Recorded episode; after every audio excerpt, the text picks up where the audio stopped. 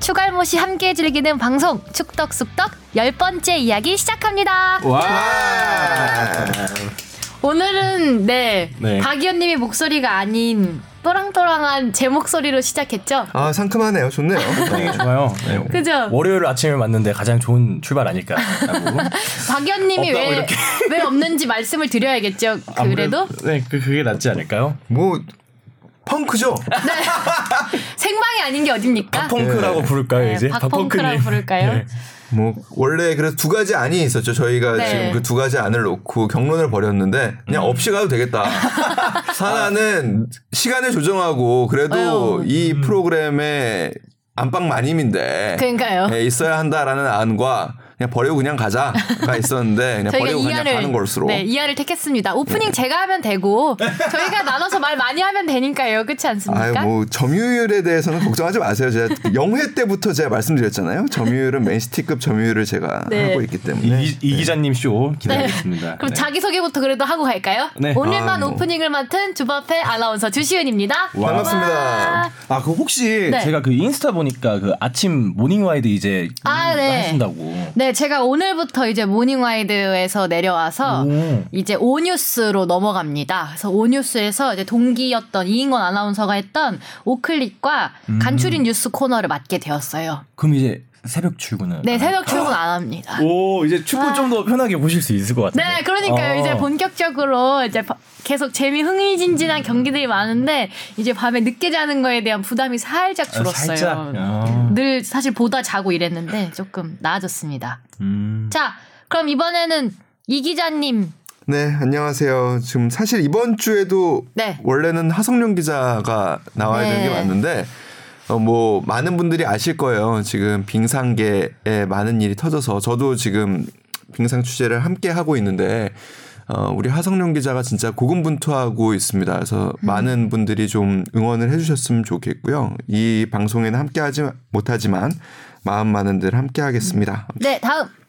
안녕하세요. 국뽕 축덕 뽕 PD 박진영입니다. 와. 어. 뭐 별다른 근황 없으세요? 음, 아, 그, 지난주에, 네. 그 혹시 그 서울 가요대상이라고 들어보셨나요? 그 연말 시상식처럼 이제 네. 가수들이 나와서 이제, 음. 이제 네. 공연하고 시상하고 그, 뭐 상 타고 그런 걸 하는데 제가 거기 아는 분이 있어서 제가 있어서 제가 스태프로 갔었어요. 이제 연출팀. 아까 느낀 게, 와, 방탄소년단 인기가 진짜 많더라고. 이게. 아니 근황 얘기를 하랬더니 왜 방탄근황 얘기를 아니, 갔는데 너무 신기해서. 방탄소년단 봤어요. 그래서 아, 당연히 코앞에서 봤죠. 이렇게 싹싹싹 지나고 한. 네. 네, 넘어가죠. 예. 네.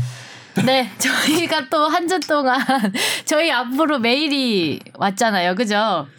그쵸? 네. 이거 한번 오늘은 뽕 PD가 읽어볼까요? 아, 메일이요? 네. 어떻게 이재현님 사연부터 네, 네. 읽어드릴까요? 안녕하세요. 문성이 형 때문에 듣다가 주바페에 빠져서 꾸준히 듣고 있는 올해 24살 축덕입니다. 그래서 시킨 거 아니에요? 예, 아니 그러니까 결국에 문성이 형 없어도 된다는 얘기네. 그죠? 이재현 씨 없으면 괜찮죠? 예, 오늘 뭐 방송 괜찮을 것 같아요. 주바페 오히려 점유율이 더 늘었으니까. 그러니까. 네, 예. 좋아요. 네. 시덥지 않아 보이는 사연 겸 질문이지만 한번 보내봅니다. 옆 동네 야구를 보니까 NC가 새 구장을 만들면서 음. 뭐 친화 팬친화 구장이다. 경기장 내 이동이 쉽게 에스컬레이터가 되어 있다. 음. 뭐 이런 이야기가 있던데 그러면 축구 경기장 중에서는 이런 팬들이 관람하기 좋은 경기장은 뭐 국내 혹은 해외에 어떤 곳들이 있나요? 뭐 예전에 카타르 월드컵 유치하면서 경기장에 에어컨을 단다는 기사가 있던데 음. 궁금합니다라고 사연 보내주셨습니다. 주바페는 지금까지 총 몇 개의 경기장을 가봤나요? 세보지를 않아가지고. 아, 또 세보- 이름은 아는데 세보지는 네, 세보지는 않아서 그래도 이름을 한번 대봐요. 네. 자. 서울 네. 상암 월드컵 상암. 가봤고요. 자, 전주. 근데 요거 하나만 바로 잡고 갈게요. 상암 월드컵 경기장이라는 건 없어요. 아 진짜요? 아? 네, 서울 월드컵 경기장이에요. 아, 아, 그거 왜, 아, 그냥 위치가 상암이라서 우리 저희가 그렇게 건가? 실질적으로 제가 알기로는 행정구역상 상암동도 아니에요. 성산동일 거예요. 어, 아, 거기가요? 네. 그렇구나. 그렇구나. 그럼 서울. 서울 네. 경기장 가셨고. 근데 우리가 이제 상암 구장, 뭐 상암 경기장 이런 식으로 많이 쓰긴 하는데 예전에는 그래서 그 기자석이 있잖아요. 서울 월드컵 경기장 기자석에 네. 보면은 그 행정단체에서 주의, 그러니까 기사를 쓰실 때 주의해달라는 아. 메시지를 남겨놓기도 했었어요. 제발 상암 경기장이라고 쓰지 말고 서울 월드컵 경기장을 써달라. 그게 뭐 애초에 원래 상암이었다가 명칭이 바뀐 것도 아닌데 그렇다는 말씀이신가요? 아, 그 부분은 제가 정확하게는 잘 모르겠는데 음. 아무튼 상암구장이라고 우리가 많이 쓰죠. 입에 있기도 했고 네. 그리고 뭐 상암벌이라는 말도 많이 합니다. 그 경기장이라는 곳을 우리는 굉장히 중요하게 생각하잖아요. 스포츠를 구성하는 굉장히 큰 요소예요. 아, 이렇게 이야기하면 또 갑자기 또 인문학으로 네. 빠지는데 저는 그런 거 좋아하니까 그리고 오늘은 막는 사람도 없으니까 맞아요. 마음껏 해보자면 우리 연극의 3요소 아 연극 뭐예요? 연극까지 인물. 가요? 인물. 어 그러니까 맞습니다. 배우 배우. 아 배우? 음. 스토리? 관객, 관객. 아 관객이 들어가. 희곡 이렇게 아. 세 개의 마지막으로 무대가 들어가요. 무대. 아. 연극의 4요소라고 하는데 결국에 똑같거든요. 스포츠의 4요소. 네. 선수가 있어야 하고 배우가 있어야 하고 네. 그다음에 스토리 스토리. 이야기가 있어야 하고 네. 그다음에 뭐 저 아까 그 연극의 3요소만 다시 한번 얘기할게요. 제가 잘못 얘기를 한 것 같아서. 제가 그때 사실 저 경기장 어디 갔다 왔는지 찾느라고 아니 근데 이거 부분은 저는 되게 제가 좀 스포츠를 접근하는 방식이기도 네. 해요. 좀 인문학적으로 접근을 하고 싶어 하고 그런 식으로 풀어내는 거를 되게 좋아하는데 연극의 3요소가 틀렸나요? 연극에 제가 아까 3요소 뭐라고 그랬어요? 그러니까 지금 무대, 네. 희극, 희극, 관객 네, 뭐 이렇게. 근데 사요소 네 개를 말씀하셔서 저는 그리고 무대 4요소가 될 때도 있는데 그게 이제 아, 네. 그 아무튼 정확하게 3요소를 보면 희곡 배우 관객이에요. 네. 아, 희곡 배우 관객. 그러니까 저는 K리그에서도 늘 그래서 그 스토리. 스토리는 전 충분히 좋다고 생각하고요. 음. 배우요 선수 우리 충분히 좋다 생각해요. 음. 네. 선수. 관객만 넣는다면. 음, 그래서 아까 얘기에 나온 게 4요소로 가면 무대가 나오는 거거든요. 음, 음. 근데 무대도 굉장히 중요한 부분이고 맞아요. 네. 경기장이 그래서 차지하고 있는 요소가 굉장히 큽니다. 사실 스포츠는 발전적으로 인문학적으로 보면은 제사에서 시작됐다라고 보는 어원도 있거 그 근원도 있거든요. 네. 그러니까 결국에 제사장 음. 재단의 네. 의미가 있기 때문에 신성시 되는 곳이죠. 과거에 우리 그렇죠. 예, 그리스 로마 신화에 나오는 경기장을 봐도 알 수 있듯이. 네. 여튼 그래서 제가 음, 서울 월드컵 경기장 얘기 나왔는데 그러니까 여기까지 나왔고. 경기장 이름을 모를 것 같아서 지역을 얘기해도 네. 되나요? 네, 그렇죠. 그렇죠. 좋죠. 수원, 천안, 수원. 전주, 인천. 인천. 그리고 그때 아산도 갔었던 것 같아요. 아산도 가고 이제 일본은 스이타 경기장에 갔다 왔죠. 음. 이렇게 어. 다녀봤습니다. 어떻든가요? 어디가 제일 좋았어요? 그러게 궁금하네요. 저도 두 군데밖에 안, 가- 안 가봤어요. 저는 어. 서울이랑 수원 이렇게. 음. 어, 아 인천의 경기장이 꽤 좋았어요. 역 지하철역이랑 연결돼가지고 바로 들어갈 수 예, 있었어가지고. 인천 축구 전용 경기장이 네. 공식 명칭이죠. 네, 거기가 되게 좋았던 것 같아요. 인상 깊었어요. 어떤 점이? 그러니까 지하철과 바로 연결돼서 바로 그 앞에 경기장을 들어갈 수 있다는 점과 서울 월드컵 경기장도 지하철역과 바로 연결돼 있는데요. 아 일단 설명이 아직 안 끝났어요. 네. 그리고 그때 여기 되게 좋았던 걸로 기억하는데. 그래서 와 좋다! 좋았더라? 이러면서 제가 갔었던 것 같은데 시설이 좀더 거기 좋았었던 나? 음식이 뭐 맛있었던 게 있는 거 아니었나요? 아 그날 근데 그날 그거 먹긴 했어요. 뭐 먹- 닭강정을 먹긴 했어요. 그 닭강정 먹고 가는 게 코스라고 해가지고 닭강정 먹긴 했는데 그리고 그것도 되게 상암에선 그걸 못 봤는데 그 굿즈 파는 아, 거 있잖아요. 그것도 여긴 되게 잘 되어 있었던 것 서울 같아요 월드컵 경기장도 잘 돼 있어요. 어, 그럼 그건 못- 구경 못 했어요. 지하철역에서 나오면 바로 이렇게 보- 올라가는 길에 그 GS25가 있고 그 맞은편 쪽에 아. 굉장히 잘 돼 있어요. 제가 그러면은 인천은 그때 일부러 그 지하철을 타고 이제 음. 팬의 마음이 돼서 지하철을 타고 가는 게 하나의 코스였고 늘 사- 서울 경 서울 월드컵 경기장은 차를 차를 타고 타고. 가가지고 몰랐어요 지하철역과 가까운지 그럼 인천이 좋았던 건 닭강정이었다 이거 아닙니까? 그렇게 되나요 결론이? 저는 근데 인천 네. 경기장 거기를 보면은 저도 가보진 않았는데 이런 얘기를 많이 들었어요. 이제 그 관중석이랑 음. 경기장 가까워요. 가깝 다고 엄청 해서 가까워요. 저도 진짜 가보고 싶다는 생각 언제 했는데 시간만 맞으면 가려고 했는데 시간이 좀안 맞아서 아니, 못 진짜 갔었어요. 가까워요. 네, 그래서 맞아. 그게 사실 외국 리그 해외 리그를 보면 부러운 게 그거거든요. 막 진짜 호흡할 수 있는 그런 분위기. 어, 맞아. 인천 진짜 가보고 싶어요. 서포터즈석에서 그때 이- 응원했는데 너무 가까워서 골이 일로 나 공이 일로 날라올까봐 너무 무섭더라고요. 그 저도 인천 축구 전용 경기장이 K리그를 보기에 가장 좋은 경기장이라는 점에 동의합니다. 음, 저는 여러 가지가 있는데 말씀하신 이야기들이에요. 그래서 그 홈팀 서포터석이죠. 그러니까 네. 인천 서포터석이 어 골대 바로 뒤에 있죠. 음. 그리고 원정석도 사실 마찬가지예요. 그래서 과거에 어 제가 개막전이었던 걸로 기억을 나는데 경기 시작과 함께 휴지 폭탄을 던지잖아요. 음. 휴지 폭탄이 다 경기장으로 들어와가지고 경기가 중단 시작하자마자 아. 중단이 된 적이 있어요. 그래서 앞으로 인천 전용 경기장에서 경기를 할 때는 휴지 폭탄을 하지 말자라는 아. 이야기가 나오기도 했었는데. 그러니까 뭐 우리나라에 지금 축구 전용 경기장이 많죠. 음. 서울도 있고 수원도 있고 근데 월드컵 때 지어진 경기장은 해저드라는 공간이 있어요. 그러니까 관중의 난입을 막기 위해서 아. 좀 파놔서 그러니까 한 번에 들어올 수는 없게 음. 만들어 놓은 오. 구장이 있어요. 근데 인천 전용 경기장은 그런 부분이 없어요. 그래서 제가 볼 때 가장 인천 전용 경기장의 명장면을 뽑자면 잔류왕이었던 인천 네. 2015년이었을 거예요. 네. 잔류를 확정지었을 때다 같이 관중이 다 넘어와서, 다 같이 네, 넘어와서 맞아. 만들었던 경기장에서 막 장면. 이렇게. 네. 올해도 마지막 경기에서 네. 사실 결정이 됐잖아요. 근데 올해는 막았죠. 그 부분을 막았어요. 근데 저는 개인적으로는 좀 아쉬웠어요. 맞아, 좀 허용해주고 그러는 게그 좋은데. 유튜브에서 봤어요. 네. 네. 마지막 라운드에서만큼은 그냥 같이 팬들과 어울리는 음. 장면을 연출하게 해줘도 대신에 안전 문제는 잘 신경을 써야겠죠. 그, 아, 좀 그런 부분에서 좀 아쉬웠고 또 하나는 그 이거는 좀 눈여겨 보신 분들은 알 수 있는 부분인데 인천 전용 경기장의 인천 서포터석의 네. 경우 단층 구조로 되어 있습니다. 음.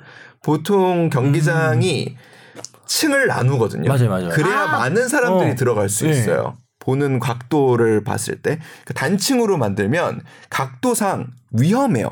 위에서 떨어질 수도 있고 음. 그럼에도 불구하고 단층 구조를 열심히 잘 설계를 했어요. 네. 다치 위험하지 않게 어디가 어디를 좀 벤치마킹한 거냐면 도르트문트의 지그문트 아레나가 단층 구조예요. 아, 네. 단층 구조가 됐을 때는 그 팬들이 꽉꽉 찼을 때이 음. 위압감이 어마어마해요. 아. 네. 그리고 그 소리가 한 방에 쭉 내려오거든요. 아. 그래서 사실 그런 인천 전용 경기장에 언제쯤 만석이 될까 매일 만석이 되는 홈 경기에는 그런 날이 좀 빨리 왔으면 좋겠고 인천은 굉장히 매력적인 팀이에요. 네. 음. 어, 충분히 매력적인 팀이어서 저는 뭐 충분히 그런 날이 오지 않을까 싶어요. 그리고 인천뿐만 아니라 창원도 음, 어. 예, 비슷한 규모의 저는 어. 인천 전용 경기장이 우리 K리그 산업 규모를 보면은 가장 좀 적합한 크기의 경기장 아닌가. 음. 한 2만 명 정도 들어가는 걸로 아는데 뭐 중계에도 네. 예쁘게 나오고 음. 네, 저도 인천 전용 경기장 참 좋아합니다. 어, 다행이네. 제가 그걸 갔다 와봐가지고. 네. 네. 저도 뭐 그 영상 같은 거 보면 같이 막 이 관제탑 댄스 추구하는 거 보면 보기가 좋더라고요. 네. 혹시 뭐 그러면 인천 말고는 또 뭐 간단하게 있을까요? 뭐 특징 같은 거라든지 매력 같은 거. 경기장의 아름다움으로만 놓고 보면은 사실 서귀포 경기장도 아 서귀포요. 네. 어. 서귀포 경기장 자체가 굉장히 아름답게 지어져 있죠. 어. 어, 그리고 이게 좀 서귀포 경기장은 실제로 보면 좀 땅 속으로 들어가는 듯한 느낌이 오. 들어요. 음, 네. 서귀포 경기장도 정말 밖에서 보기에는 정말 아름다운 아주 아름다운 경기장이죠. 아. 세계적으로도 아름다운 경기장이 꼽혀요. 오, 서귀포 경기장 꼭 가보고 싶네요. 네. 이번 시즌에는 가지 않을까 음. 생각해보네요. 아, 주 앞에가 네. 간다로. 간다로. 제주도 갔다 오시면은 거기 귤 초콜릿 하나. 아이, 그럼요. 감귤 그것만, 초콜릿. 그것만 사옵니까? 그럼 다음 사연으로 넘어갈까요? 네, 아는나님이 보내주셨습니다. 안녕하세요. 축덕숙덕 애청자입니다. 아시안컵을 보면서 궁금한 점이 생겨 질문드립니다. 국가대표팀에 소집하게 되면 선수별로 소집비 예, 이게 지급이 되는지 지급이 된다면 얼마 정도인지가 궁금합니다. 만약 리그가 진행 중인 상황에서 소집이 된 선수라면 그 기간만큼은 소속팀으로부터 주급 지급이 중단되는지도 궁금하네요라고 보내주셨습니다. 아우 불안 불안해라. 그래서 궁금해가지고 물어봤는데 아, 네. 그 이거 유럽에 있는 구단에 있는 제 친구한테 물어봤어요. 야, 우린 음. 영국은 주급 개념이 있잖아요. 진짜 그럼 주마다 진짜 줘요? 거기 저희가 그래서 저도 그게 궁금해서 물어봤는데 아. 그렇지는 않는다 그래요. 아, 그냥 네. 단순으로 그냥 나눈 거죠 주로. 아 이거는 그러니까 결국에 영국은 산업혁명이 시작된 곳이잖아요. 어, 산업혁명부터 오늘 막 그리스도 왔다 오고. 오늘 역사 시간인지 축구. 시간인지 네. 산업혁명이 시작된 곳이라서 네. 그런 임금 체계가 처음으로 형성된 곳이에요. 음. 그래서 주급 단위가 나온 것이 거기고 축구에서 나오는 용어들 있잖아요. 이정료. 그렇죠 이정료 뭐 네. 이런 것들이 다 뭐. 사실은 산업혁명에서 비롯됐다라고 보는 시각들이 있어요. 음. 오늘 뭐 그냥 막 가는 김에 그냥 막 할까요 그냥? 근데 그냥 뭐뭐 길어지긴 할 텐데. 이종찬 기자님의 역사 시간 듣고 계십니다. 한번 들어가 볼까요? 약간 알쓸신잡 같은 방송이 될 수 있는데 그러니까 원래 왜 스포츠가 영국에서 발달을 했냐? 네. 그거는 산업혁명 때문이다. 어. 그러면은 프로 스포츠는 왜 영국에서 발전을 했냐? 왜 프로 축구는 영국에서 발전을 했냐? 여러 가지 학설들이 있지만 그 중에 하나는 뭐냐면 산업혁명이 시작됐잖아요. 산업혁명이 시작된 뒤에 가장 중요한 거는 공장을 돌리는 거잖아요. 그렇죠. 공장을 돌리려고 해보니 2교대 혹은 3교대를 이제 해서 공- 사람은 쉬어야 하지만 공장은 끊임없이 돌아가는 게 제일 그죠. 이윤을 계속 만들어가는데 좋죠. 그러다 보니까 직원들을 쉬게 하잖아요. 네. 그럼 직원들이 뭘 하나 봤더니 술을 마시더라는 거예요. 음. 어, 그러니 공장주 입장에서 이 친구들이 술을 마시는 것보다 운동을 하는 게 노동 생산성이 더 낫다라는 음, 판단을 판단. 한 거예요. 그게 유나이티드의 형성이라는 겁니다. 어. 우리 팀을 대표하는 축구팀을 만드는 거예요. 아, 그럼 공장에서 그 팀을 만들었다. 공장팀이 아. 생기는 거예요. 그래서 유나이티드가 형성이 되고 그러고서 경기를 하는데 이게 우리끼리만 하면 재미가 없어요. 음, 다른 데랑 붙어야죠. 그치. 경쟁 공장하고 음. 경기를 싸워야지. 한번 해보는 거예요. 그러면 우리의 생산성과 단합이 더 높아질 것이다라는 음. 가설이 맞자 더 들어가는 거예요. 일리 있네요. 예. 그러면서 이제 프로 스포츠가 발전을 하기 시작하는데 자, 그 다음에 나오는 개념이 뭐냐면 주급 상한선의 폐지라는 겁니다. 음. 그러니까 그 다음부터 프로 선수가 등장을 해요. 음.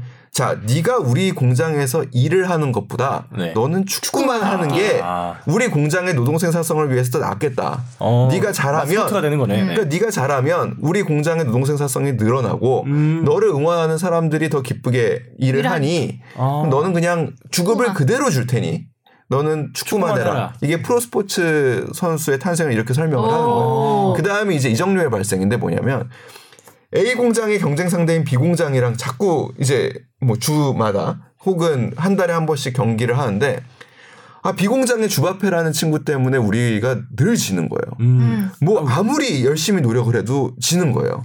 그래서 어떻게 하냐? 이 선수를 데려옵니다. 근데 이 선수는 B 공장 소속 선수잖아요. 네. 그래서 우리는 이정료를 A 공장장이 B 공장장에 주는 겁니다. 선수에게 지급하지 않고. 그 다음에 이제 뭐 벌어지는 일이 주급 상한선의 폐지, 음. 뭐 이런 것들이 이제 쭉 나와서 결국에는 프로 축구가 산업 영국의 산업화가 됐다라는 일종의 해설 겸 가설이에요. 음. 정확한 뭐 재밌는 어떤 이야기다. 예, 그 증명된 이야기는 아니고. 네. 근데 그런 점에서 보면 그래서 이제 영국은 주급이라는 개념이 있는 건데 실질적으로는 시- 현실에서는 월 말에 준대요. 우리 아. 월급 주듯이. 월급 주듯이? 예, 월급 주듯이 월 말에 준대요. 다만 훈련이 없는 달이 있잖아요. 네. 아, 네. 예, 주지 않는데요. 오. 네.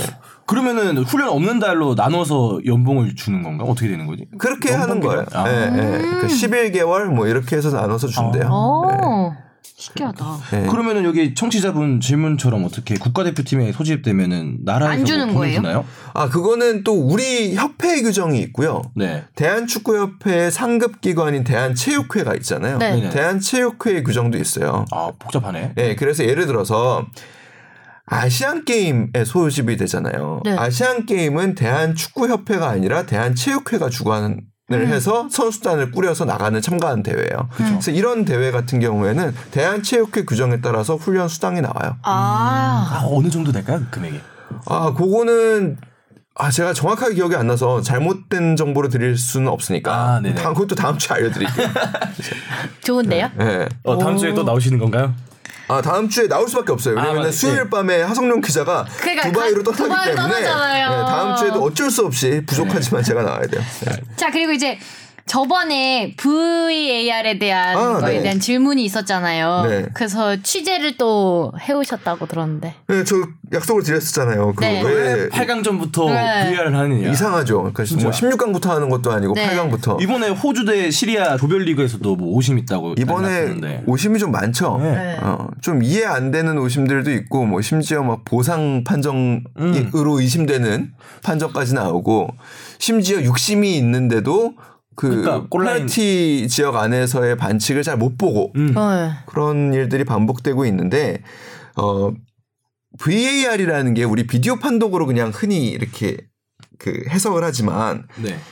video assistant referee예요. 그죠? 음. 비디오로 네. 비디오로서 네. 도와주는 심판이에요. 그러니까 비디오로. 사람이에요, 사람. VAR이라 함은 어떤 시스템이기도 하지만 사람이에요. 음. 그러면 결국에 비디오를 보면서 어떻게 이 상황에서 어떻게 주심에게 전달을 의사를 전달을 할지 아주 잘 훈련된 음. VAR이 있어야 되는데 그 인원이 아시아 축구 연맹에 충분치 않아요. 음. 왜냐하면 VAR이라는 게 적용된 지가 얼마 안 된 시스템이기 때문에 여전히 인프라는 유럽을 중심으로 구축이 돼 있잖아요. 그렇죠. 그렇기 때문에 조별 예선부터 모든 경기를 다 치르기에는 그만한 수가 주- 그 마련이 되지 않는 음. 상황인 거예요. 아 약간 고급 인력인 거네요 어떻게 보면은. 현재로서는 그렇죠. 음. 그렇기 때문에 어, 유럽에서 심판을 빌려오거나 혹은 뭐 남미에서 심판을 빌려오거나 뭐 이런 상황 이 돼야 되는 거예요. 그런 점에서 좀 유럽은 이미 시즌이 중이고 이러다 보니까 서, 어떻게, 어떻게 어떻게 보면 심판 수급에 좀 문제가 있었던 음. 거죠. 아. 그럼 VAR 하시는 분도 거의 다 웬만하면 그 심판 출신 분들. 아, 그럼요. 음. 그래서 어쩔 수 없이 8강전부터 도입을 하게 됐나 봐요. 네. 음. 그래도 그나마 다행인 건 아직 우리나라가 뭐50 논란까지 있을 만한 상황은 없어서 그나마 다행인 것 같아요. 다행이죠. 네. 네. 네. 딴 경기 보면은 아, 뭐 이상하게 이런 말 하면은 꼭 말이 씨가 된다고 16강전에서 어떤 그러니까요. 일이 벌어질지. 모르는데. 잘될 그럼 이제. 보다가 그런 거 나오면 딱 우리 뽕 PD가 생각이 나겠네요. 그렇죠. 그러니까요. 음. 그렇죠. 이거 마지막 질문까지 할까요? 어, 쌈코님이 보내주셨습니다. 자주 보내주시는 분이죠. 네, 늘 방송 잘 듣고 있습니다. 질문이 있는데요. 아시안컵 대표팀 의무 직원 관련 이야기를 뉴스로 접했습니다. 혹시 더 취재하신 내용 있으면 네, 듣고 싶네요라고 보내주셨습니다. 그 의무는 네. 참 오늘 무슨 뭐 Q&A로 무슨 강의하는 듯한 질문하면 여쭤보세요. 하고 네. 가고 질문하면 답하고. 하고. 무엇이든 물어보세요. 그 아, 우리가 흔히 의무팀이라고 얘기하는데 대표팀의 치료 네. 혹은을 판단한 치료를 진행하시는 네. 분들이 여러분이 계세요. 전체적으로는 주치의가 음. 계세요. 전문이시죠, 이분은. 네.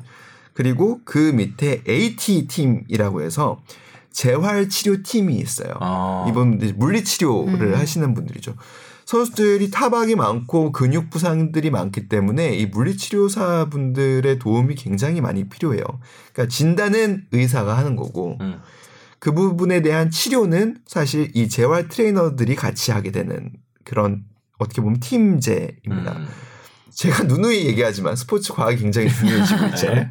네. 아, 이거 science, 거의 무슨 스포츠 science. 예, 스포츠 기- science. 기승전 도움하고 생각하시는 분도 있고 네. 시- 과거에는 이제 신문선 해설위원이 늘 이렇게 스포츠 그러니까. 과학을 많이 얘기하시긴 네. 했었는데 여튼 그 AT 파트는 우리나라 같은 경우에는 축구협회의 계약직 형태로 고용이 돼요. 음. 음, 그러다 보니까 아 그리고 사실 이 분야가 육체적으로 그리고 정신적으로 굉장히 힘든데 비해서 아직은 처우가 그렇게 좋지는. 않아요. 정말. 네. 네. 그러니까 그런 데서 오는 어, 갈등이 미묘하게 있어요. 음. 네, 거기까지만 일단은 말씀을 드릴 수 있을 것 같고 음. 실제로 그래서 어, 재활 트레이너 한 분이 계약 만료로 나오셨고 아. 그리고 새로운 분이 합류되셨어요. 네. 아시안컵 전에요. 네. 근데 아마- 이 AT 파트와 관련해서 하나만 더 말씀드리자면 이 AT 파트도 마찬가지예요. 그러니까 지식으로 할 수 있는 부분이 있고 경험으로 할 수 있는 부분이 있고 음. 사람과 사람 간의 신뢰가 형성돼야 또 할 수 있는 부분이 음. 있어요. 그러니까 내 몸을 맡기는 거잖아요. 음. 트레이너한테. 선수가 트레이너를 믿어야 되고요. 트레이너는 선수의 아주 작은 부분까지 알고 있어야 돼요. 음. 그러니까 예를 들어서 똑같이 근육이 뭉쳤는데 근육을 사람 손으로 풀 수 있거든요. 음. 근육이라는 거는 아주 가느다란 실 같은 것들이 묶여 있는 네, 거잖아요. 섬유처럼. 네, 근데 그런 게 한 번 어디선가 탁 꼬이면 음. 엄청난 통증이고 그게 경련이잖아요. 네. 그렇죠. 그런 거를 잘 풀어주시는 분들이 있어요. 음. 손으로. 미세한 감각이 좋으신 분들이죠. 근데 저한테 맞는 분이 있을 수 있고 맞아. 주바페한테 맞는 맞아요. 분이 있을 수 있어요. 그러니까 그런 부분은 그래서 사실 많은 대표팀 코칭 스태프는 한 분이 좀 정해지면 음. 그분과 쭉 가고 싶어요. 맞아요. 음. 선수 대한 history도 알고 선수와 커뮤니케이션도 네. 이루어지고 그리고 실제로 선수들이 정서적인 안정을 가장 많이 취하는 곳이 음. 치료실이에요. 어. 치료를 받으면서 의무 트레이너하고 얘기도 하고 음. 그러거든요. 그러니까 예를 들어서 뭐 뒤에도 얘기할 수 있겠지만 이승우 선수 같은 경우에 요즘에 뭐 네. 여러 가지 이야기들이 네, 있잖아요. 있잖아요. 그럴 때 재활 트레이너가 아주 좋은 그 심리 치료사 그쵸. 역할을 해줄 수 있어요. 아. 상담가 역할. 네, 그렇죠. 치료를 해주면서 아까 몸을 마사지 해주고 다친 음. 부위를 어루만져주면서 마음까지 사실 마- 어루만져주는 역할을 하고 있거든요. 그런 중요한 역할을 맡는 것에 비하면 사실 아직은 우리의 처우가 음. 그렇게. 좋지는 않아요. 근데 그거는 대한체육회 의 모든 산하단체 종목의 AT 물리치료사들이 겪고 있는 문제예요. 음. 음. 그리고 저도 그 되게 그 주추위가 중요할 수 있다는 거에 동의를 하는 게 제가 이번에 지금 요 사연이 아침에 댓글로 나와서 제가 그 조사를 못해서 자세히는 모르지만 제가 비디오 먹에서 봤나 뉴스에서 봤나 그 국가대표팀 주치이신데 그 축덕이라고 그분이 아예 축구 경기장을 자기 집 앞에 마련을 해놓고 뭐 그러시는 분 있더라고요. 음. 근데 이제 뭐 선수들이랑 이야기도 되게 많이 하고 뭐 복도 다 주고 뭐 그런 걸 되게 많이 한다고 그 선수들도 위안 많이 얻고 음. 그렇다 하더라고요. 그리고 아마 요 쌈코님이 보내신 사연 보면은 이재성 선수였나? 음. 이제 아픈 거를 제대로 파악을 못했다. 뭐 그런 얘기가 있어서 좀그 아, 그 발가락 부상에 대해서요? 정확하게 뭐였죠, 그게? 네. 네, 뭐 맞을 거예요. 근데 그런 일은 어느 나라 대표팀에서 그리고 우리 대표팀을 놓고 보면 어느 때나 있었어요. 음. 어쩔 수가 없어요. 음, 이게 뭐 우리나라 대표팀 의료팀이 좀 뭐 수준이 약하다 뭐 아. 그런 건 절, 그런 거에서 나온 건 아니다. 그러니까 그런 미스는 네. 있을 수밖에 없는 상황이에요. 그 종합병원이 같이 다니지 않는 한. 아, 그렇죠. 그 여러 가지 선수들 과 관련해서 질병은 어디에서든 벌어질 수 있잖아요. 그러니까 선수들이 경기를 하다 보니까 가장 많이 다치는 분야가 뭐 정형외과적인 그쵸. 소견이 필요하는 부분을 다친다고 생각을 하지만 과거 2014년 브라질 월드컵 때는 황열병, 음. 댕기열 주사 맞은 게 큰 문제가 됐었거든요. 음. 그런 부분은 사실은 내과적인 치료와 판단이 필요한 정형외과 의사가 판단할 수 없는 부분들이 있어요. 그러면은 내과 의사도 필요하죠. 그러면은 메, 메르스 있는 중동 원정 갈 때는 감염내과 의사 맞아요. 필요해요. 음. 그러고 뭐 부상 당할지 모르니까 또 정형외과. 정형외과. 그 다음에 선수들이 큰 부상을 뇌에 당할 수 있거든요. 그쵸. 그럼 음, 신경외과. 음. 뭐다 필요해요. 그러면 그렇게는 현실적으로 꾸릴 수 없거든요. 그렇지. 예, 그런 데서 오는 문제들이에요. 어쩔 수 없는 맹점이 좀 있네요. 네. 네. 알겠습니다. 어, 마지막으로 요 그 댓글 말씀드리면서 이제 지난번 중국 경기 네. 이 리뷰를 하면 될 것 같은데 공유일이야 님께서 네. 댓글로 이제야 들었는데 손흥민 풀타임 점점점 뭐라 말하느냐 저희 그때 다 손흥민 선수가 뛰어도 잠깐 네. 뛸 거다 아니면 풀타임은 안 된다라고 아니겠지라고 또 우리 박 의원님이 아, 그때 말했어요. 그죠? 네. 역시나 명불허전 박 의원 님. 네. 아니 근데. 저는 근데 그 뭐 어떻게 생각하세요, 진짜? 아 근데 진짜 저는 사실 선발도 진짜 의외였는데 음. 이제 어떻게 보면은 뭐 모든 경기가 중요하지만 음. 그 경기의 중요도는 이제 어떻게 보면 다른 경기에 비해서는 좀 떨어졌잖아요. 이제 16강 진출 확정 지었고 음. 뭐 어떻게 보면 체력 안배도 할 수 있는 그런 기간인데 손흥민 선수가 맨체스터 유나이티드전을 뛰고 금방 돌아온 상태에서 거의 뭐 풀타임에 가까운 87분을 네. 89분 아니었네? 마, 네, 마지막에 네, 한 거의. 2, 3분 남겨놓고 나갔죠. 네. 저는 한 두 골 넣고 그 중계하면서도 계속 그러더라고요. 아 아마 첫 번째 선수가 나가면은 손흥민 선수가 빠질 겁니다. 뭐 이런 식으로 아니었어. 맞아. 교체 선수가 어. 아니었죠. 어, 너무나도 저희 생각과는 다르게 어, 많이 뛰었더라고요. 어, 손흥민? 선수의 그 기용의 득실을 한번 따져볼 수는 있을 것 같아요. 그러니까 네. 사실 얻은 건 되게 많아요. 네, 맞아요. 중국전 승리가 일단 네. 제일 크고 그거. 분위기 분위기 반전했죠. 네. 확 반전했지. 네. 그리고 어 제가 보기에는 밖에서 보기에 잘 모를 수 있지만 팀 내 구심점 역할을 굉장히 잘해준 것 네. 같아요. 그러니까 팀의 주장이 음. 영국에 있어서 주장 역할을 못하는 것과 팀 안에 들어왔는데 주장 역할을 못하는 것은 좀 다를 수 있다고 생각하거든요. 아. 그러니까 그런 점에서는 팀의 구심점 역할을 실질적으로 경기장에서 경기력으로 보여주면서 음. 잘 해냈다. 음. 그런 부분은 앞으로 지금 기성용 선수도 부상으로 네, 빠진 빠지- 상황에서 빠지니까. 굉장히 연착륙하기에 굉장히 좋은 환경이 됐다. 결과적으로 애취. 죄송. 자, bless you. 자, 그 네. 좋은 역할이 됐다라는 생각은 들어요. 근데 솔직히 시를 보자면 이 부분은 지금 드러나진 않을 수 있다 생각이 좀 들어요. 음. 체력적인 건가요? 뭐 꼭 왜 써야 됐을까? 이거는 대회가 다 끝나 본 다음에 음, 네. 나중에 평가로 예, 좀 봐야 될 수도 있지 않을까. 근데 다만 제가 지난주 방송에서 얘기하면서 박지성 이영표 사례를 네. 들었었잖아요. 인도전에 내가 보기에는 뺏었어야 됐는데 쓰면서 결국에 예, 결국에 끝까지 가지 못했던 네. 그러니까 결승에서 힘을 발휘하지 못했던 아쉬움을 얘기했었는데 그 부분에 대해서는 좀 사과를 드려야 될 것 같아요.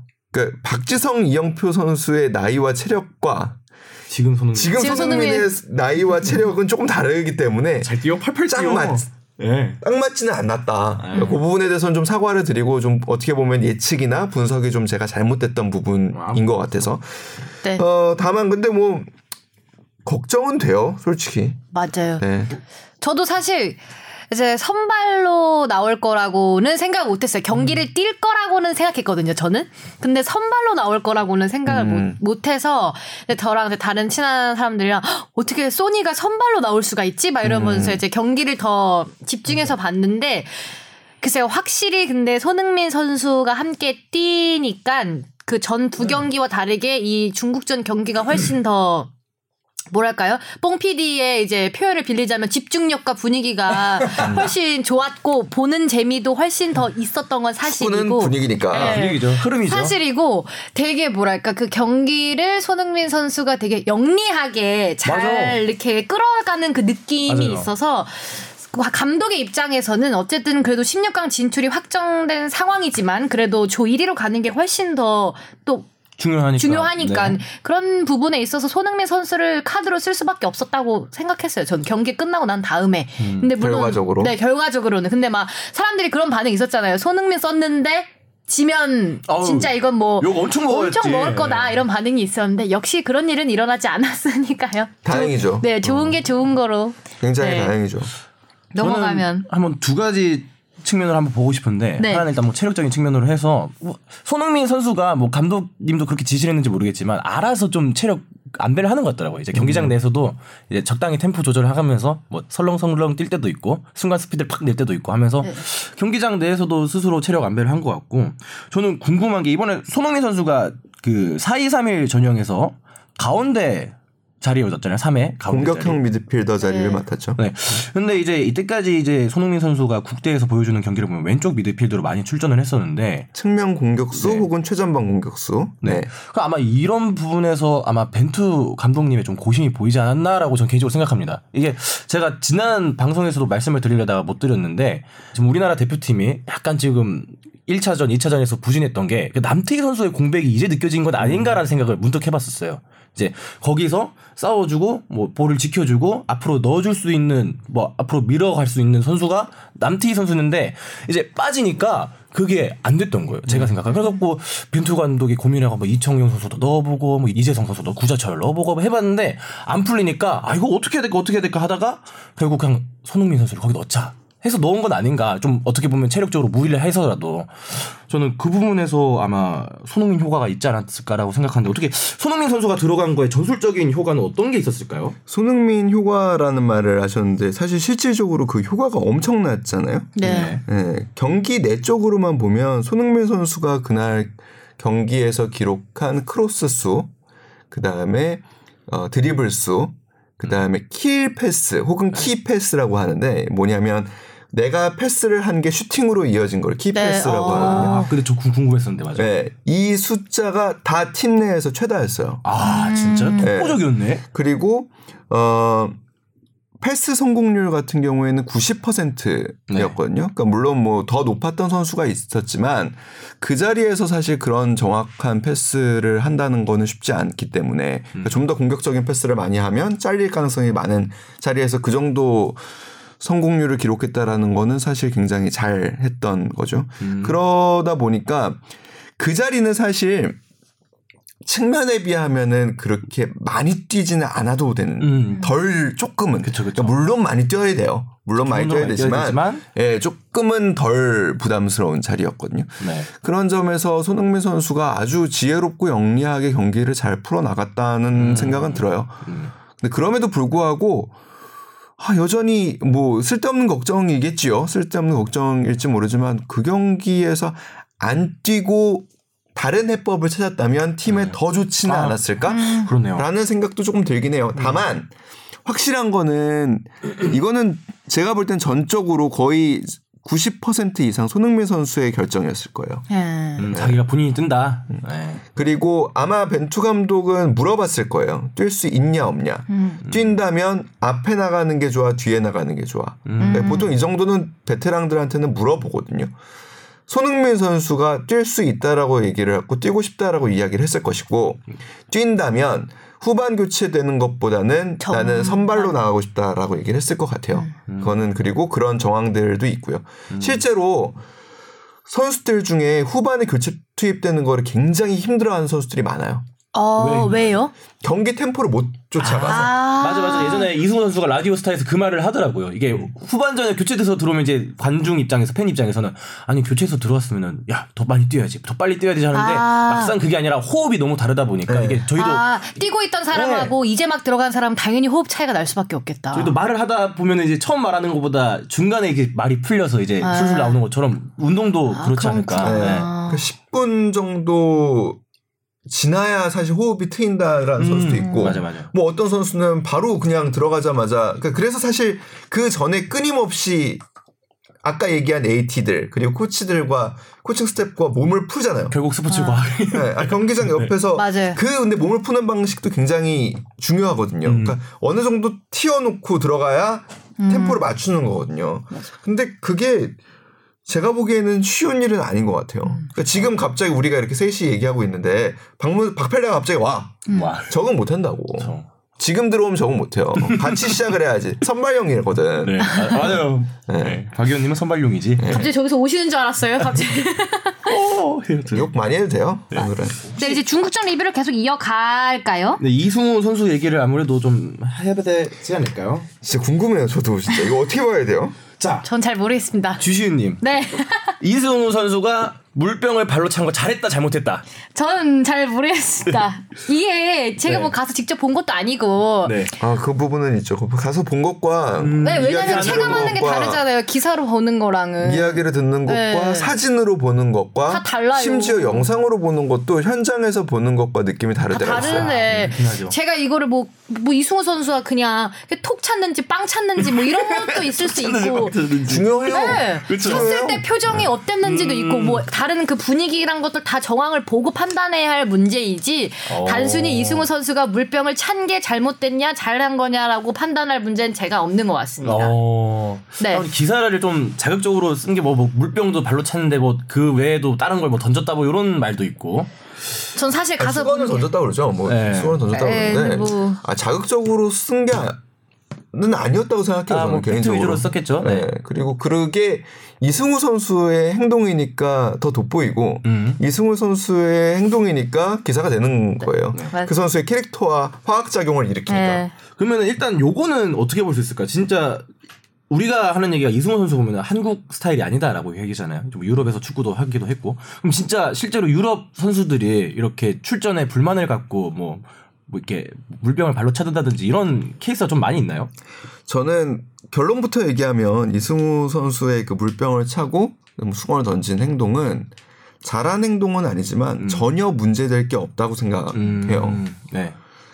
어 약간은 또 좀 그 제가 이 얘기를 갖고 저희 부서에서도 선배들이랑 얘기를 많이 했는데 저만 그렇게 생각하더라고요. 근데 그러면 선배들은 아, 뭐- 다 뭐라고 했어요? 네, 다. 잘못했다고? 아. 그 선배들의 논리부터 이야기를 하자면 네. 그럼 결국에 내가 기용이 안 된 거에 대해서 불만으로 물병을 찬 거잖아요. 그럼 그 순간에 기용 들어가는 구자철 선수는 뭐냐는 거예요. 음, 아, 그렇네. 그러니까 팀에 안 좋은 영향을 분명히 미칠 수 있다는 거죠. 분위기적으로. 네. 실질적으로 이런 경우에 코치들이 선수 얼굴을 잘 못 본대요. 제가 예전에 정혜성 코치한테 들은 얘기인데 뭐 안정환 선수 혹은 이동국 선수 당시 2010 월드컵 팀에서 베테랑 선수들 네. 한 명씩 한 명씩 부르잖아요.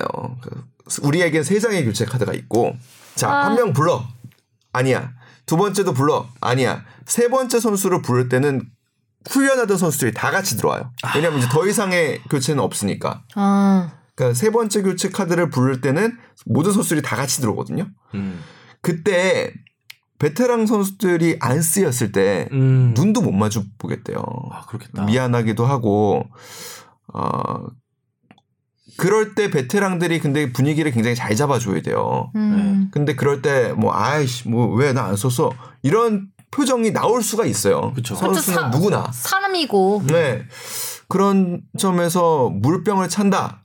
이거 한국 정서에는 솔직히 조금 맞지는 않죠. 음. 특히 우리는 코칭 스태프. 네, 그런 것도 있죠. 네. 그- 그리고 코칭 스태프와 선수와의 관계를 사제 관계라고 아. 생각을 하잖아요. 네. 근데 유럽은 철저하게 계약 관계로 생각을 하거든요. 음. 저도 저사 저 감독도 나와 하는 역할이 다른 거지 동등하게 다 계약이 팀과의 계약이 맺어져 있는 관계라고 보는 거예요. 음. 그런 점에서 의사 표시라고 보는 사람들도 있어요. 음. 감독한테 아주 공손하게 자 지금 교체 카드 세 장을 다 쓰셨는데 저를 왜 안 쓰신 겁니까? 음. 라고 묻는 것보다 물병 그냥 한 번 그냥 툭 차는 거예요 그냥 음. 그러면서 나의 지금 마음과 심리를 이야기하는 거죠. 음. 근데 그게 과연 그럼 팀에 좋은 영향을 미치겠냐? 네. 어, 안 좋은 영향을 미치는 거 아니냐? 근데 저는 이승우 선수가 하는 거는 크게 안 좋은 영향을 미칠 거라 생각하지 네. 않아요. 예측 가능한 선수가 예측 가능한 행동을 했잖아요. 아직 어리기도 하고. 네. 네. 만약에 이 행동을 갑자기 구자철 선수가 했다. 아우 난리 나죠. 그러면은 그거는 뭔가 큰 문제가 있는 거예요, 사실. 그렇죠. 그 선수는 팀을 위해서 이런 행동을 절대 안 할 선수니까. 또 후배 선수들도 엄청 쫄아 있을 거고. 그러면. 네. 근데 이승우 선수가 했다. 아, 우쭈쭈 해줘야지. 이렇게. 이게 되지 않나요? 네. 저는 이해가 좀 네. 되고 이승우 선수가 나이가 들어서도 그럴까요? 이승우가 아유. 커가는 과정일 거예요. 그러니까 어느 나이가 되면 아 내가 이제 더 이상 이렇게 막 응성만 부리고 짜증만 내서는 안 되는 자리에 와 있구나라는 네. 거를 알게 돼요. 기성용 선수도 그랬잖아요. 기성용 선수 예전에 뭐 답답하면 니들이 뛰든지 막 이런 네. 유명한 이러잖아요. 네. 그러다가 어느 순간에 묵직해졌잖아요. 김묵직 됐죠. 네. 네.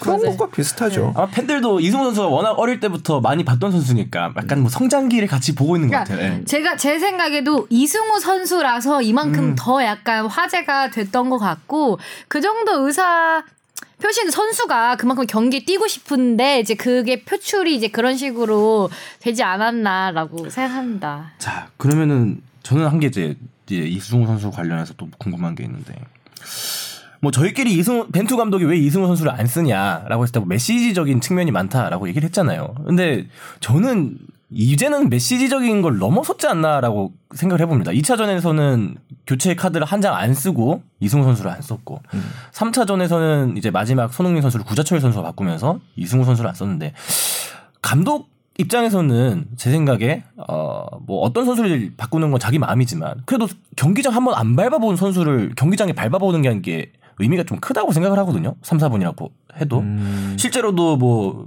리그에서도 신인 선수를 뭐 그렇게 많이 쓰잖아요. 왜 이렇게까지 이승우 선수를 안 쓸까요?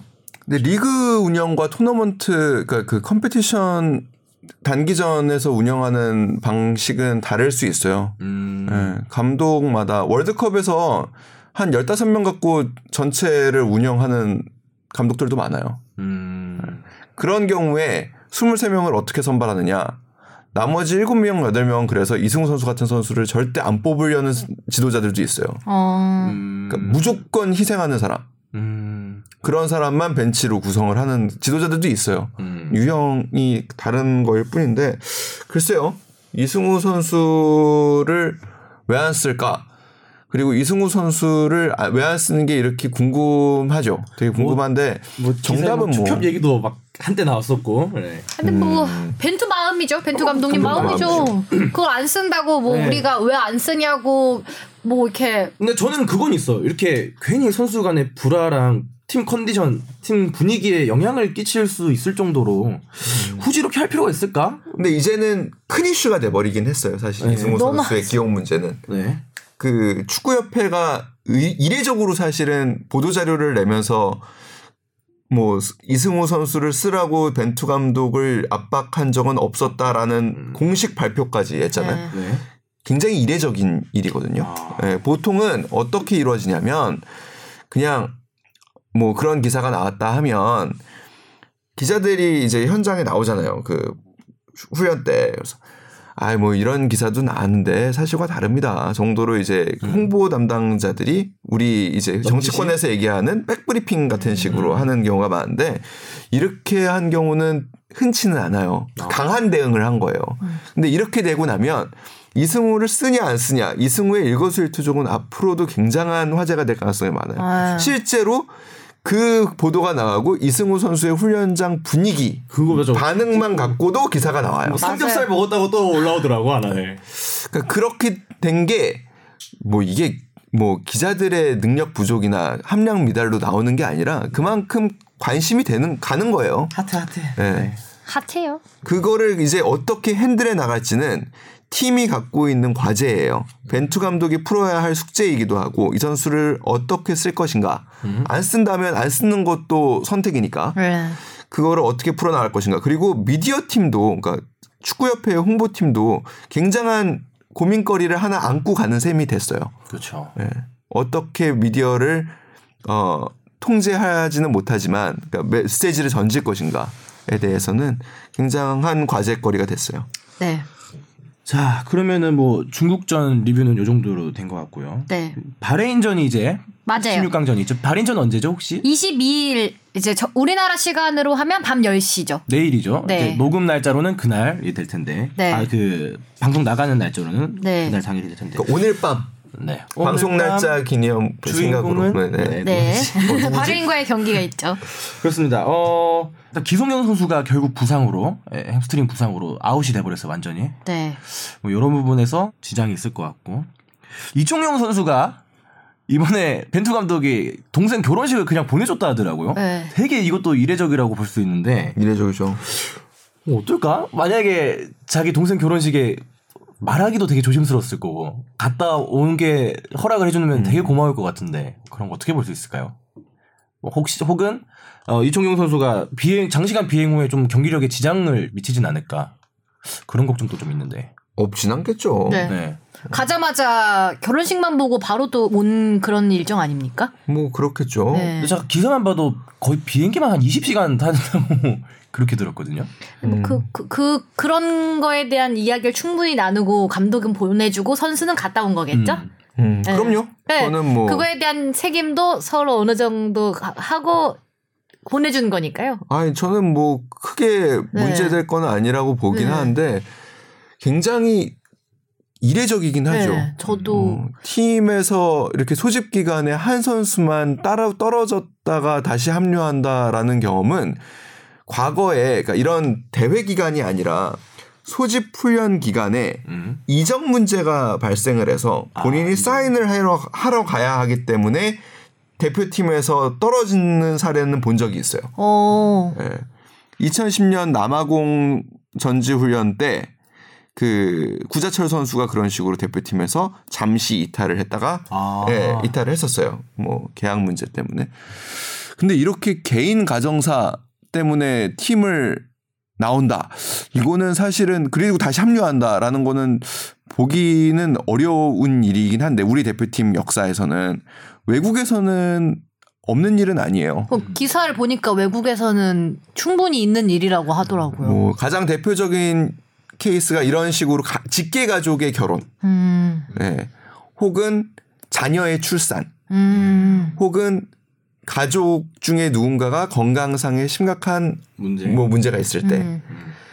우리가 축구를 하는 이유가 뭘까라는 부분에 대한 뭐 철학이겠죠. 음. 우리는 행복하기 위해서 축구를 한다면 그 사람의 가장 결혼이라면 가장 행복한 순간 중에 하나고 그 순간을 가족으로서 지켜보고 싶다라는 이청용 선수의 바람을 벤투 감독이 잘 네. 이해한 거라고 봐요.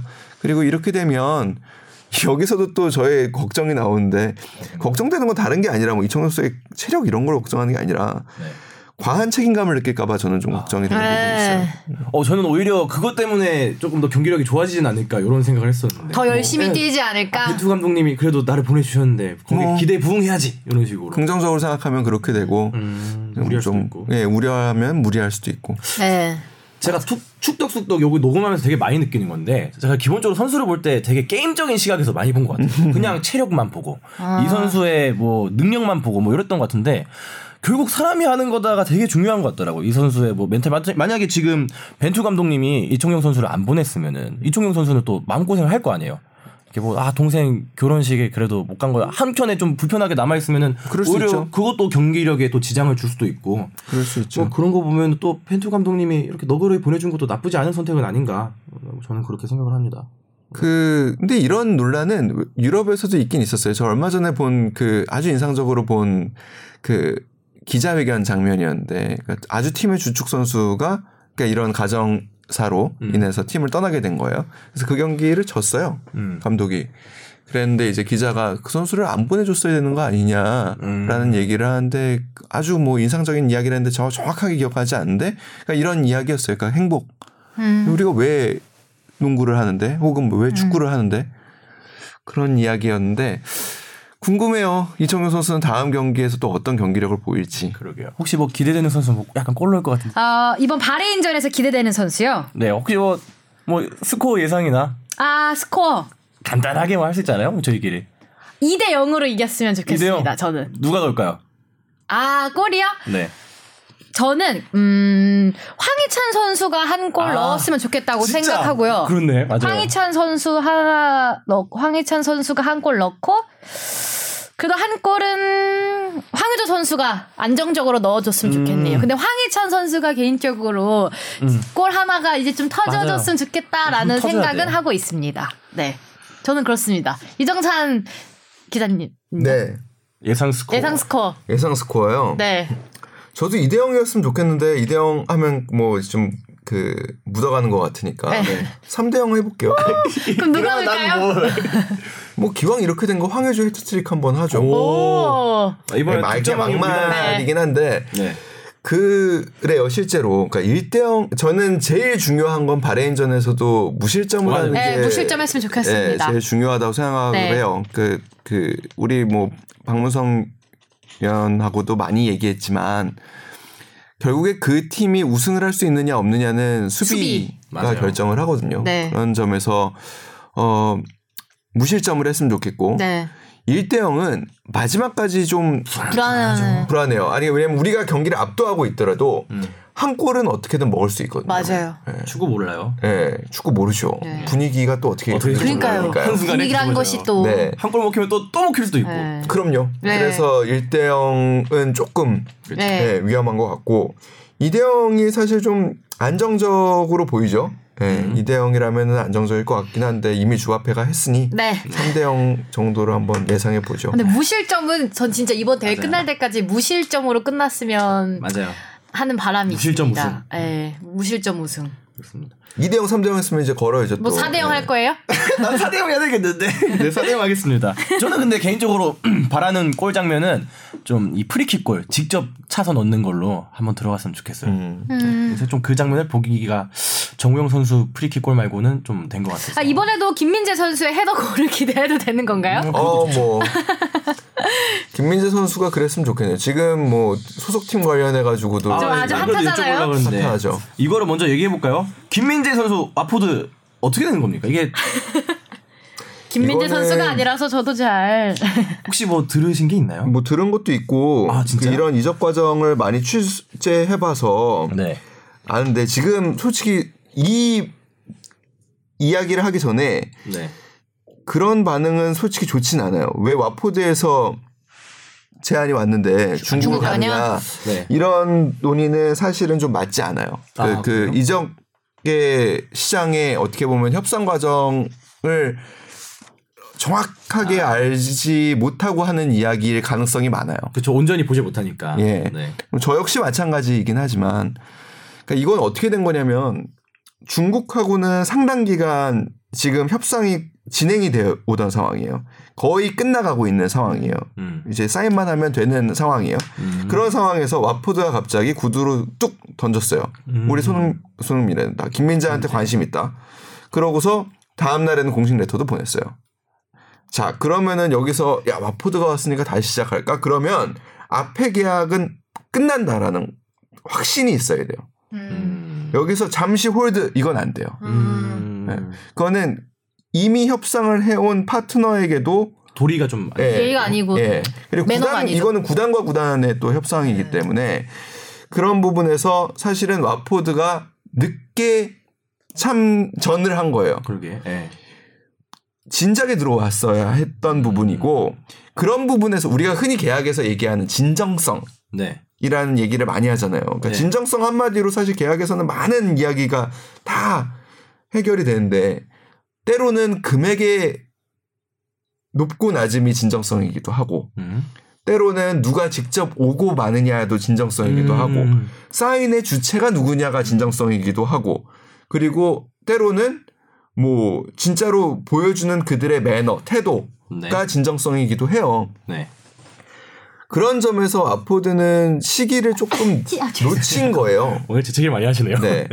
그리고 이런 과정은 어떻게 보통 이루어지냐면 와포드의 스카우트 팀이 움직이는 게 아닐 가능성이 높습니다. 그러면 약간 아. 좀 떠보기일 가능성이 있다는 겁니까? 떠보기일 가능성이라고 저는 보지는 않고요. 네. 어, 중개인들이 끼는 경우에요. 어. 오. 중개인 같은 경우. 와포드가 이 그 김민재 선수를 오랜 기간 봐왔다라고 보기보다는 네. 아. 김민재 와포드의 중개를 하는 대리인이 네. 와포드에 가서 얘기를 하는 거예요. 음. 김민재 선수라는 선수 좋은데 음. 내가 한번 데려와 볼게. 그러면 와포드는 판단을 해요. 네. 이 선수가 진짜 우리한테 도움이 되는지 안 되는지를 도움이 될 것 같다. 그럼 위임장을 써줘요. 음. 아. 너는 구단을 대리해서 와포드 구단을 대리해서 이 선수를 한번 음. 협상을 해-. 어. 해봐라. 자 그러면은 이 사람은 에이전트가 중개인이잖아요. 이적을 형성을 해야 에이전트 fee가 나와요. 구단으로부터. 음. 그렇죠. 근데 이 김민재 선수는 이미 에이전트가 있어요. 선수의 법률 대리인이 있는 거예요. 음. 그러면 법률 대리인은 이미 베이징과 지금 협상을 해오고 있던 상황이에요. 네. 아.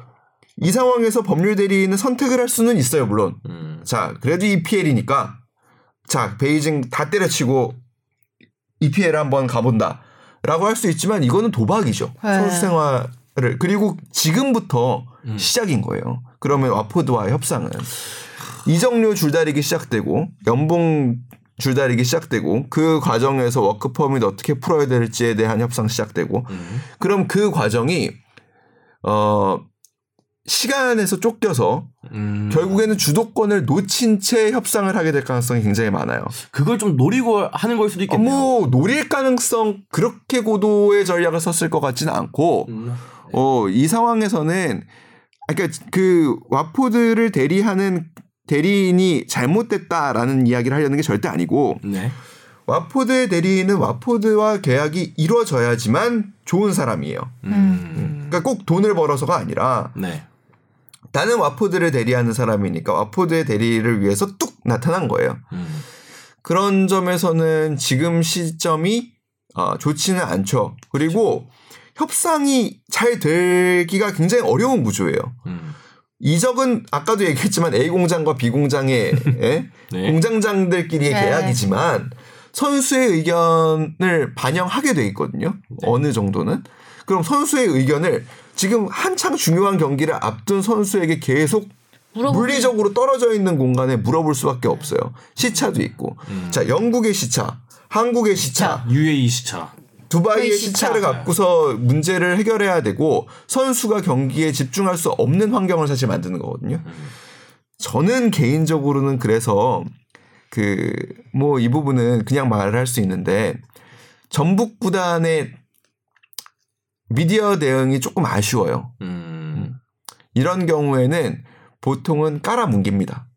어떤 뜻이죠? 와포드의 그 제안을 네. 그냥 무시하는 게 아니라 네. 오픈하지 않는 거예요. 그 조용히 비밀리에. 오픈 안 했어도 그러니까. 되는 거 아니에요? 근데 음. 누군가 오- 흘렸기 때문에 이게 기사화된 거 아닙니까? 왜 흘리느냐?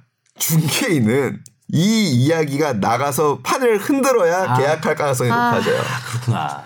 모든 이적 특종은 네. 협상이 제대로 안 이루어질 때 나옵니다. 그렇지. 협상이 제대로 이루어지면 오피셜부터 떠요. 음. 네. 김민재 선수 어디로 갈 것 같아요? 어떻게 했으면 좋겠어요? 뭐 제가 뭐 어떻게 김민재 선수의 앞으로의 축구 생활에 도움이 되는 방향으로 잘 본인이 선택했으면 좋겠습니다. 어 정답. 저는 네. 선수의 의사가 제일 중요하죠. 김영건 선수 왔을 때그 김영건 선수가 그 얘기를 했잖아요. 중국 네. 리그에 상대 공격수가 굉장히 높은 수준을 갖고 있기 때문에 수비수로서 가는 거는 괜찮다라는 음, 얘기를 네, 그렇죠. 김영건 네, 선수가 했었죠. 했었잖아요. 저는 사실은 그 자리에서 얘기하진 않지만 네. 그 얘기에 반대해요. 어. 왜 그러냐면 그 부분도 일리는 있지만 팀 내 경쟁이 저는 훨씬 더 중요하다 생각해요. 아. 중국 리그에 가면 김민재 선수 정도가 그런 대우를 받고 중국 리그에 간다면 무조건 써요. 팀에선 음. 주전으로. 그렇죠. 음. 이런 게 문제인 거예요. 닭 주전이라고 하죠. 흔히 표현하기를. 음. 네. 그러니까 팀의 훈련 자체를 매일매일을 치열하게 한 선수들과 네. 나는 주전이고 경기에서만 치열한 선수와는 아. 차이가 벌어질 수밖에 없어요. 그러니까 음. 이건 제 생각이에요. 전적으로 사적인. 저는 심지어 경기인도 아니면서 하는 생각이에요. 그래서 저는 중국보다는 유럽으로 갔으면 좋겠다라는 생각을 하는 이유예요. 유럽은 하루하루가 경쟁이고 치열하고 경, 네. 진짜 전쟁이요. 스트레스가 엄청 심하거든요. 그거를 뚫고 일어섰을 때 저는 성장하는 거라고 봐요.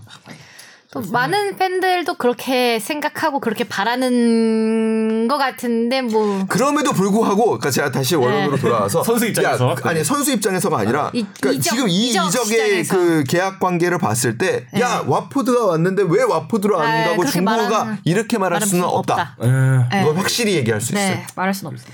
그쵸. 알아서 잘 하겠죠. 맞아 잘했고요. 네. 어, 마지막으로 네. 요것만 짧게 합시다. 그 네.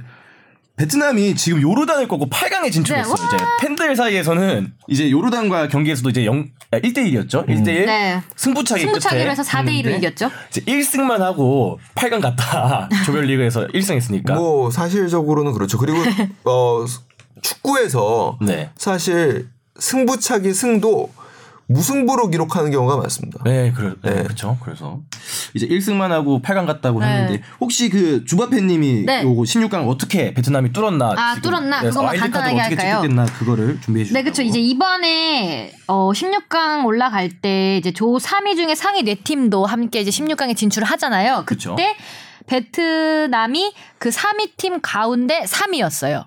그래서 팀 간에 네. 네, 그 3위 팀 가운데 3위였는데 그래서 베트남의 이제 운명이 E조의 북한과 레바논전 결과에 달렸었는데 음. 그때 이제 레바논이 북한을 4대 1로 이겼죠. 그래서 1승 2패로 베트남과 승점과 골득실과 다득점이 다 똑같았어요. 이런 경우가 진짜 그래서 페어 플레이 포인트로 이제 네. 순위 결정이 된 거죠. 아, 그래서 이제 페어플레이 포인트가 옐로 카드랑 레드 카 레드 카드의 숫자로 계산되는데 옐로 카드 한 장에 마이너스 1점, 뭐 누적에 따른 퇴장은 마이너스 3점, 음. 다이렉트 퇴장도 마이너스 3점.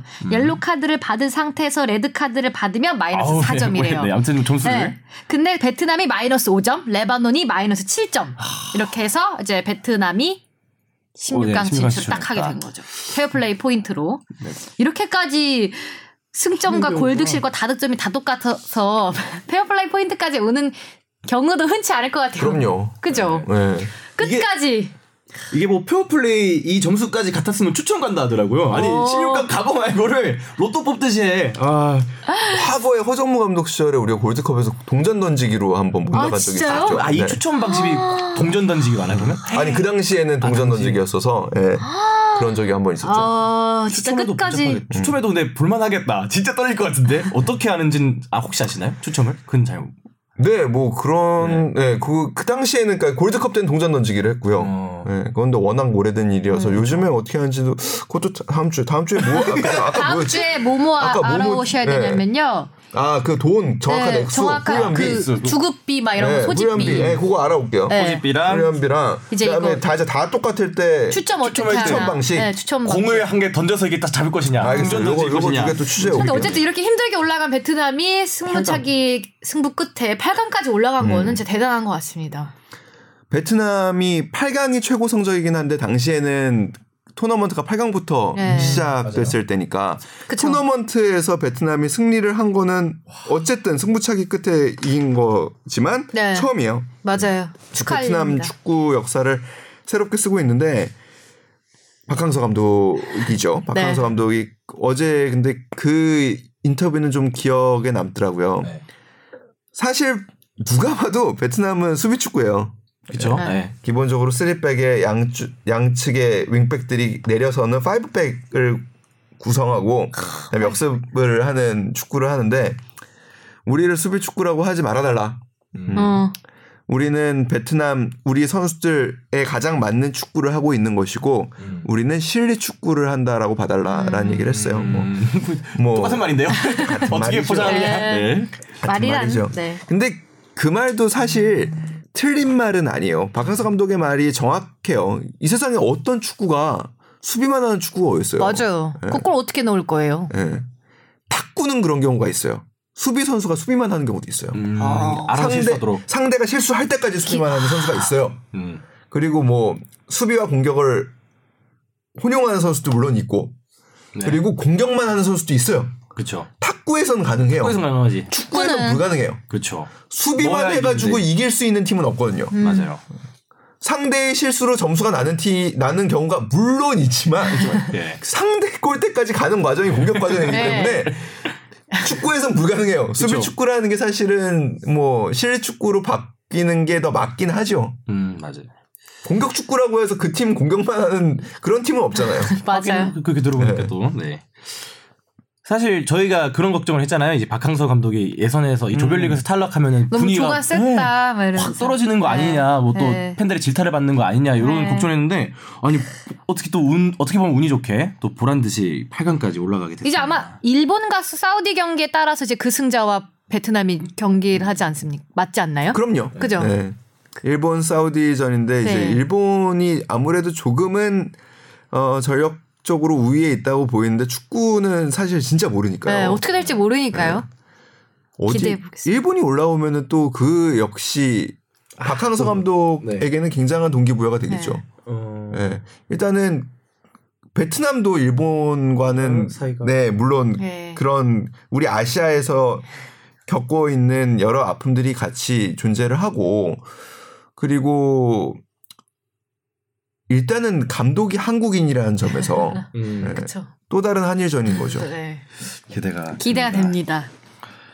그러면 어떻게 요 정도로 시간이 좀, 그죠? 좀 많이 됐죠. 네. 많이 네. 되 많이 돼가지고 오늘은 이쯤에서 정리를 해도 되지 않을까 생각하는데요. 어떤가요? 혹시 뭐 기자님 마지막으로 아쉬운 거 있으신가요? 뭐 아쉬운 거는 안 온 사람이 아쉽죠. 아, 어떻게 안 올 수가 있죠. 근데 이렇게 유유 어, 하는 동안 빈자리가 전혀 느껴지지? 않았다. 그렇지는 않아요, 네. 솔직히. 그래요? 예, 네. 저는 그 역시 빈자리는 크다라는 생각이 좀 들긴 했고, 네, 그렇기 때문에 이런 일은 이런 다시는- 만행은 다시는 부리지 말았으면 좋겠습니다. 아 근데 다음 주에 제가 없습니다. 어, 왜요? 제가 그 해외 봉사를 하러 가서 2주 동안 떠나는데 네. 다음 주 한 주차를 못 나고 제가 해외 봉사를 또 베트남으로 갑니다. 베트남 근데 뭐. 뭐 도심 지역은 아니고 저기 촌 지역이라서 뭐 아, 애들 우리 전화 연결 한- 한번 할게요, 그러면. 어, 다음 주에 베트남 전화 연결 많이 분위기로. 하네요. 아 근데 제가 아마 전화 연결이 좀 힘들 것 같아요. 거기서 아, 지역이? 네, 아니요. 거기 단체에서 폰을 쓰지 말라 하더라고 이제 봉사에 집중하라고. 어. 그래서 저 거의 유배 가는 마음으로 예, 지금 오늘 짐도 바리바리 싸들어 고 왔습니다. 음. 인천에 가야 돼서. 아, 바로 가요, 지금? 어 내일 출발하는데 이제 미리 좀 머물러 있어야 될 것 같습니다. 아, 인천에. 잘 다녀오세요. 어, 네, 아무튼 저 없이 다음 주를 네. 저는 빈자리가 느껴져야 할 텐데. 아, 그럼. 엄청 느껴지죠. 그럼요. 뽕 PD가 없는데. 네. 우리는 그러면 대표팀에 대해서 굉장히 비판적인 시각을 견지할 수 있는. 국뽕 짱, 국뽕 화이팅. 아, 네. 그, 이 얘기 꼭 하고 싶었어요. 아, 그?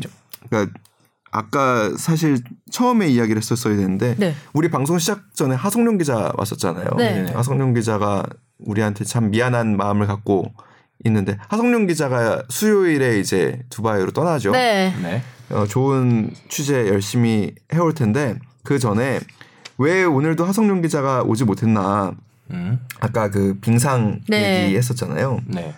일각에서 우리 지금 SBS의 보도와 관련해서 특정 어떤 사태를 덮기 위해서 아. 뭐 빙상을 부풀리는 거 아니냐 혹은 그 일에 일로 인해서 빙상을 덮으려는 거 아니냐 이런 시각이 있거든요. 아, 그게 말도 안 된다라는 거를 오늘 하성룡 기자의 부재로 저는 증명한다고 봐요. 음. 우리는 제가 뭐 요즘 SBS의 보도와 관련해서 여러 가지 진짜 제가 듣기에 너무나 허무맹랑한 그런 음모들이 제기되고 있는데 저와 관련된 거 그리고 제가 직접 경험하고 있는 거 딱 하나만 말씀드리자면 저희는 어, 그 어떠한 보도 때문이라도 빙상계 적폐를 뭐 기사로서 몰아내는데 에 최선을 다할 마음은 변하지 않습니다. 네. 그래서 저희는 아무튼 최선을 다할 거고 하성룡 기자가 그래서 지금 이 자리에 없는 것이고 어 절대로 우리는 모른 척하지 않을 것이고 그리고 하성룡 기자에게 부디 많은 응원을 해주셨으면 좋겠어요. 우리 축덕 숙덕의 아주 소중한 식구이고 네. 그리고 지금 고생을 많이 하고 있는데 어 빙상계에 있어서는 안 될 일이 있었고 그 일이 다시는 일어나지 않도록 지금 저희는 노력하고 있고 그리고 특히 하성룡 기자가 노력하고 있으니까 많이 응원해 주셨으면 좋겠습니다. 네. 저희 축덕숙덕 오늘 이렇게 끝을 낼까요? 네, 축덕과 추갈못이 함께 즐기는 방송 축덕숙덕 열 번째 이야기 이렇게 마칩니다. 오늘 10회 특집이었네. 네, 와, 안녕.